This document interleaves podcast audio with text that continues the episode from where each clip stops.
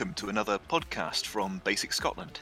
These are a series of brief snapshots about less talked about topics within pre hospital care in Scotland, and some deep dives into some more specialist areas with experts from a variety of disciplines. My name's Dave, I'm an Army surgical trainee, a basics responder, and a mountain rescue doctor based in Pitlochry. So, back joining me today for a second look at the role of the advanced practitioner in pre hospital critical care is Joel Simons. Joel, thanks for coming back and finishing this chat. Hi, you're very welcome. Pleased to be here. So, we had kind of talked through where you guys are based, a little bit about your role and how that's evolved, and some of the training pathways that have led you to end up in the place that you're at. I guess the next logical question for my brain is what sort of jobs tickle you? What are the sort of jobs that you're going to pick out the hat and say, oh, that could be one where you guys can make a difference? Yeah, sure. I think that's a really, really good question and one that we have been working on for some time. I think there's lots of really, really obvious jobs out there where we can definitely make a difference and where we're very obviously helpful. So, your major trauma, your big entrapment, your horrible RTC where we're cutting somebody out, where we're going to have prolonged care on scene. Clearly, that's a situation where we might be able to come and, and provide some support and some additional patient care. I always think sometimes with us, I get reminded of that old Yellow Pages advert. You know, we're not just here for the bad things like the, the blocked drains, all that kind of picture. You know, we're, we're not just here for the huge entrapment. And really, the point about the, the role is that we're advanced practitioners in critical care, um, not just advanced practitioners in critical trauma care. So, from a, a medical criticality point of view as well, we have a real role that we can provide some extra care and support to. So, cardiac arrests, we spoke a little bit about in the last episode where we had that discussion. But actually, patients that are peri arrest, and particularly patients that are post arrest, we have real scope to provide some support for in those situations. Because we have access and now a reasonable amount of experience at providing, for instance, sort of vasopressive support and sort of sedation around established airways in those post arrest patients, then we have a real opportunity to really optimize that post arrest care. And again, we spoke last time about foreshortening that time in the ED about trying to get all of those interventions optimized as far as we can before we arrive in the resus department. So we bring that patient to the hospital in the best possible condition that we can get. So all sides of the cardiac arrest risk, I would say, so both in arrest, post arrest, and peri arrest is really, really important. So if you are seeing your patient and your first thought is, oh God, I think they might be about to go off, then that's absolutely a patient where we can come in and make some helpful interventions. Similarly, because of some of the other interventions that we can deliver, patients with significant airway problems and patients with major chest trauma, we can be very useful for as well. And really, I think one of the biggest benefits that we can bring to most patient situations is because of the, the clinical decision making training that we go through and because of the quite significant consultant input and consultant support that we get. We have a reasonable amount of clinical freedom. We're not necessarily as tightly bound to PGDs and published guidelines like JRCALC, for instance, and we're allowed to operate outside some of those written guidelines based on our own clinical decision making. So, if, for instance, you're finding a patient and you have given them maximal analgesia that you can, and you just can't get their pain under control, then that's absolutely a case for us to come and see that patient and come and give you a hand. If you think you're going to be with that patient for a very long time while they're getting cut out of the car, or while they're getting carried down off the hill, if you're going to have prolonged care, then that's absolutely a situation where we can come and help out as well. Or if you're just seeing a patient that has something weird and wonderful and complex where you don't necessarily see unusual complex patients regularly, then by all means do give us a ring and we will be thrilled to come along and help out with that.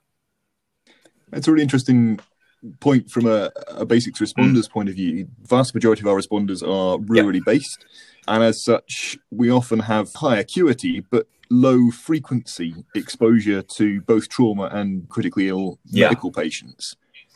And I guess listening to you talk that through, one of the things that really strikes me is that there is a big difference between having a skill and using it once in a blue Mm. moon and having a skill and using it on a weekly, monthly, twice yearly basis. And actually, just having that decision making support in those complex cases could Yeah. be really useful. Absolutely, entirely. We talk about complex cases, but actually, maybe we could better phrase that as rare cases for your practice. I have in the past year been to a couple of, I'm going to say out of hospital cardiac arrests, but essentially cardiac arrests immediately outside GP surgeries. So people who have felt unwell, gone to the doctor, and then collapsed and arrested outside. And the GP and the practice nurses come out to help. But really, when is the last time that these guys had to do resuscitation other than uh, an ALS or an ILS reaccreditation? Because it's not a part of their regular practice. And regularly in those situations, actually, the role that I'm delivering isn't about clinical interventions. It's about catching up with who else is on scene and bringing them together and having that kind of multidisciplinary chat about saying, well, look, this is your patient. You know them really well because you've been looking after them for years. But actually, from a, a critical care point of view, I'm thinking this. How does that chime with your understanding of the situation? And I think that probably works quite well with basics responders as well. Because we are specifically tasked to jobs where we feel that our role and our remit would be useful. And a lot of the time, there's one of us in the control room looking for those tasks and tasking ourselves. So typically, we are sending our own team members out to jobs. But because we're specifically tasked to those kind of major trauma and critically ill medical uh, patients, we see quite a lot of them. You know, um, these become the standard cases that we see quite regularly. And so it might be, you know, reflecting on what you were saying from your peers and your colleagues within basics. If you're seeing a, a traumatic cardiac arrest, for instance, that you might see once a year, then chances are the APCC who's coming along to support that job has probably seen maybe one a month, you know, maybe one every couple of months. But we certainly see these cases quite regularly. And so they become more familiar. So that level of decision making and decision support and working with a team on site about how we're going to move forward and how we're going to manage these patients is really, really useful. And I have to say, actually, as well. So sorry, mm. not to not to cut you off, but and one of the other things that I find really useful because we cover quite a large geographical area is I often find myself in the wilds of Perthshire, for instance, and I find myself chatting to crews and saying, "I'm going to be completely honest. I have no idea where I am. I don't know how far away it is to the nearest ED. I need your local knowledge on this one. I need your understanding of how the local dynamics work. And so, a lot of what we do, as I say, is just about bringing all those people together and having that clinical decision making as a team. I mean, two things strike me from what you're saying there. First is that actually just having frequent exposure to these difficult jobs does somewhat lessen the sphincteric tone, let's say. Um, and it's quite reassuring just having a, another person who isn't perhaps got a, as much of a raging tachycardia as you have at these jobs. But the other thing is, it, we all get somewhat protective over our practice. And it is quite reassuring to hear that you guys are not coming in to take on the job, but just to offer support yeah, to it. Entirely, entirely. You're absolutely right. People are protective of their practice. And, you know, as emergency care and pre hospital care changes, and as the face of that changes over time, we all see more and more low and mid acuity work. And no little kid has ever sat and watched Casualty and seen Josh the paramedic and thought, I really hope I can go and see somebody one day who's had niggly abdo pain for three weeks. So, of course, when you get that big job, when you get that sphincteric tonal job where you go, actually, this is it, this is the moment, this is what I trained for, let's go, we absolutely understand that it could be, if not threatening, but not particularly attractive to hear that somebody's coming from elsewhere to come in and take over, to come in and run that for you because actually you're perfectly capable of running that for you. It's just that you don't see lots of them. So, yeah, we are very much into the idea that we are not coming to take over. We're not coming to take your Gucci job off you. We're not coming to trample all over the care that you've delivered. We're absolutely here to support crews and responders and patients. Quite often, it has to be said, I will often go to incidents, arrive, have a bit of a chat, listen to the plan that's already in place and then typically go, well, actually, I don't think I'm really going to add anything at this point. You guys have got this sewn up. I totally agree with what you're saying and what you're doing. brilliant. Carry on unless you particularly want my help. And sometimes you'll get crews who go, actually, yeah, I was going to ask you about X or what do you think about this? Or would you mind just having a quick feel of his belly for me? Because it does feel weird and I'm not quite sure. And sometimes just that little bit of conversation and discussion takes place on scene. And then we come to the end of it and conclude this guy doesn't need us to come and take over from this crew. He doesn't need us to, to make any huge interventions. Um, it's just about reassuring everybody that everyone's on the same page and getting the best care out to that patient. Treat, treat with, with diesel. diesel. Well, yeah. So treat with diesel, having made any meaningful interventions that you can here and now. Diesel is a fantastic drug, but if there's something that you could have done 20 minutes of diesel ago, you probably should have been doing it. Absolutely. Whilst we're looking at interventions, it would be remiss of me not to talk about sexy chick. and it's something that most folk will have a good idea in their head about what is carried sure. in a standard ambulance. Um, obviously, the sandpiper bags are pretty yep. well standardized, subject to a small degree of variation person to person. That's a that's a um, whole new can of worms not to open on this podcast. And we've got a, a, reasonable idea of what sort of thing is going to rock up when we hit the big red button and mm-hmm. call out the trauma teams. Where do you guys sit in terms of extra kit that might be of use to us sure. on, a, on a job? So there's a kind of parallel line to be run there, isn't there, about the interventions that we can come and deliver and the kit that we carry to permit those interventions to happen. So we have a, a, slightly expanded formulary. For instance, we carry drugs for some electrolyte management. So we carry calcium, we carry magnesium, and sodium bicarb. We have a reasonable analgesia and sedation arm of what we do. And so we would carry ketamine primarily as, as the kind of first weapon of choice there. But we also carry Penthrox, which can be a, a useful additional analgesia. And we also have a reasonably flexible approach to vasopressive support too.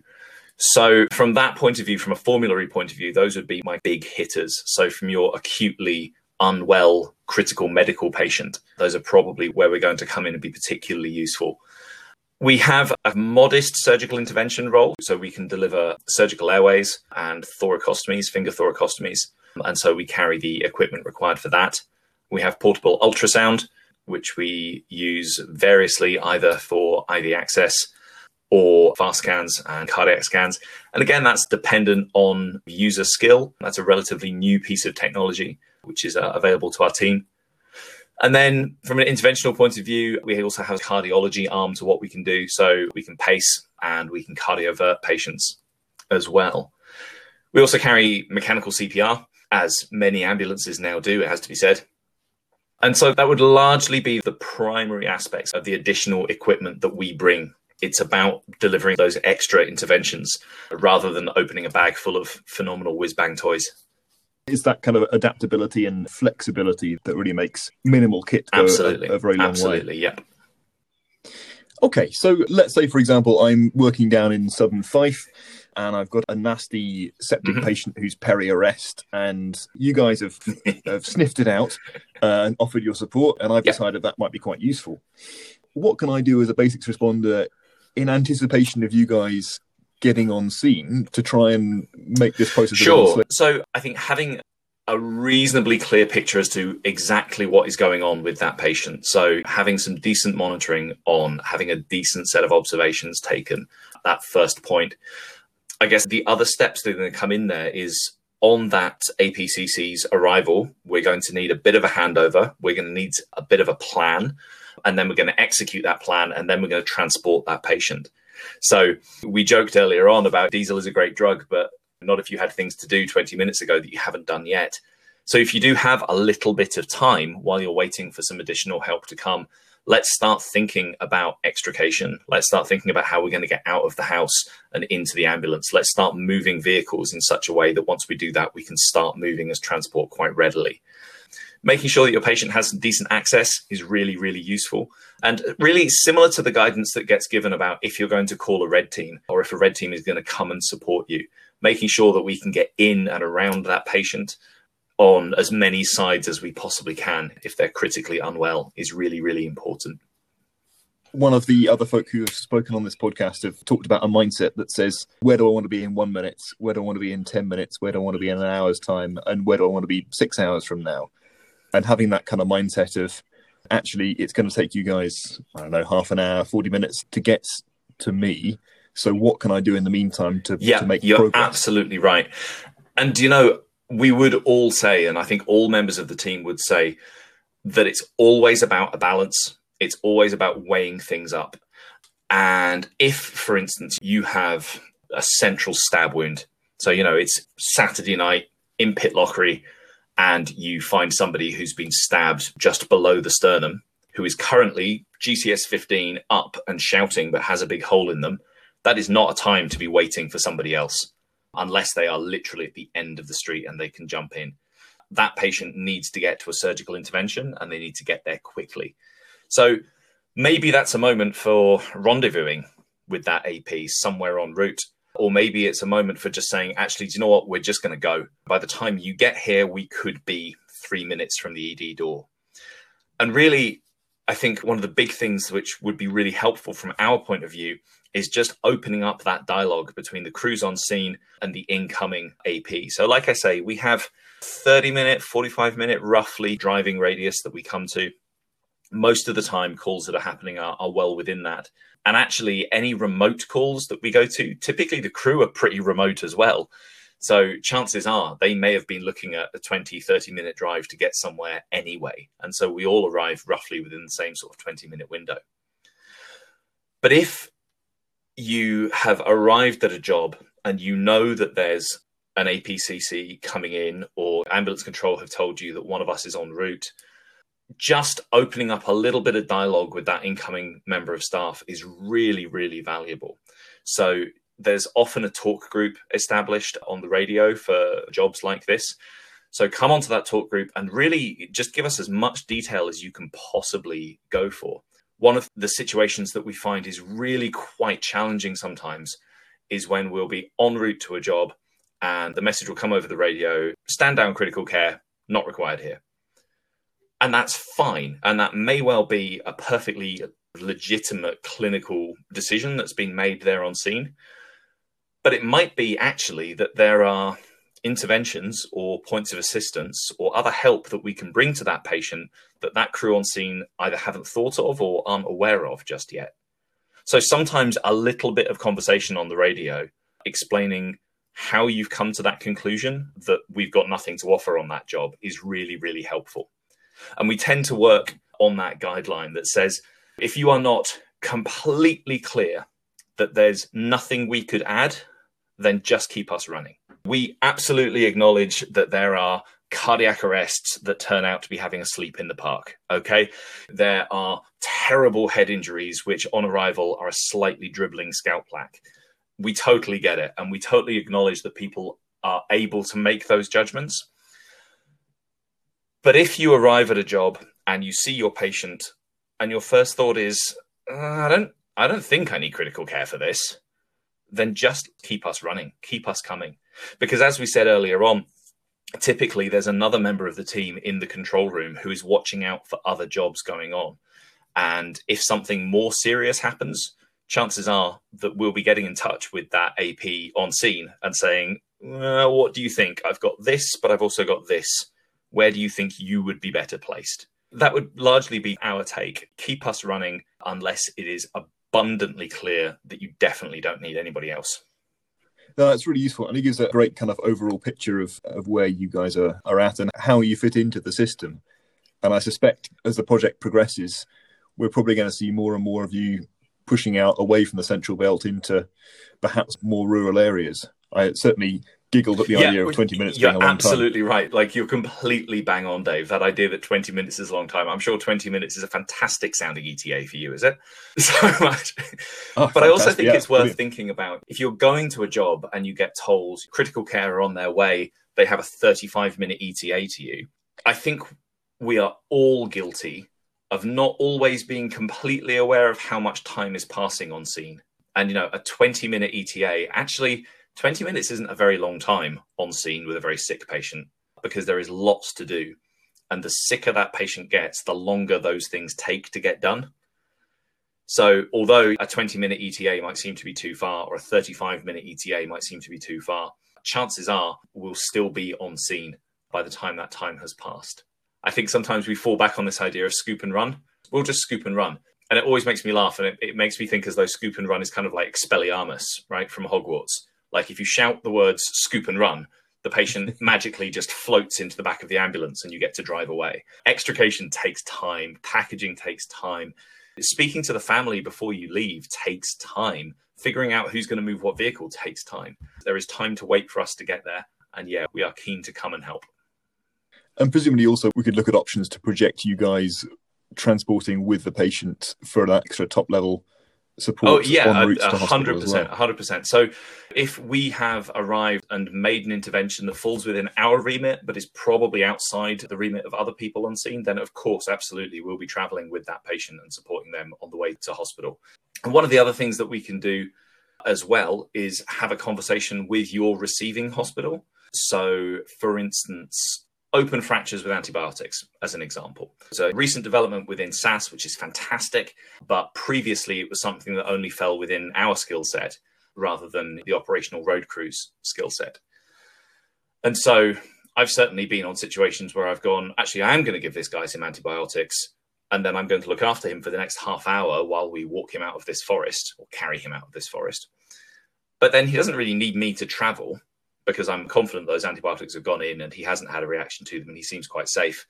But I'm just going to ring the receiving ED and have a chat with the receiving reg as well to say, listen, I'm sending you this guy. He's had this treatment from me. The crew are going to bring him in. I'm not coming, but if you want to have a chat, this is my number and you can call. And we sometimes get quite positive responses from crews on that, where they go, Well, you've made decision X on scene, and I'm going to have to justify that decision when I arrive in resus we are always happy to say, you know, that's fine. They can phone me. That's okay. I will take the flak for that because that's part of, we hope, providing that support. It's being the person that will make a more difficult decision if need be and then take the rap for it as it goes. It's very generous of you to give me a complete carte blanche to use. Yeah, I, I mean, with the caveat that jobs. I do actually have to have been there, Dave. Uh... Brilliant. Now, I know we've done a kind of double episode here, but with all of these, we've been trying to get three top tips for responders to take away. And given that this is a, a, new development and I think still very much in its development phase, what are your suggestions in terms of basics responders working alongside? Oh yeah, okay. The, so, uh, so three top tips for APCC interaction from basics responders. One would have to be open and maintain a dialogue with additional incoming resources. We know it can be difficult sometimes when there's lots going on on scene. But if you've got somebody else coming in to help and you're trying to decide, do we load and go or do we wait for you to come and assist us or how is that going to work or do we need you or not? Do just get in touch. Call us on the radio, pass a decent handover over the airwaves so that we can get a bit of a clearer picture as to what's going on there on the roadside. And, and we can then be involved in that discussion and that decision with you remotely. So if you're going to stand us down, make that stand down a discussion with us rather than just a single unilateral decision. Tip two as well would be to not just to think of us in the same basket as we typically think about those red teams. So if you have a job that you definitely wouldn't need Medic One to roll out for, you know, you definitely wouldn't need to ring ScotSTAR North to come and assist you. But if you are starting to approach the limits of your own practice, so maybe you're starting to hit dosage limits within your own guidelines that you can't step beyond, or actually there's a bit of a tickly issue here where you're not quite sure how to proceed.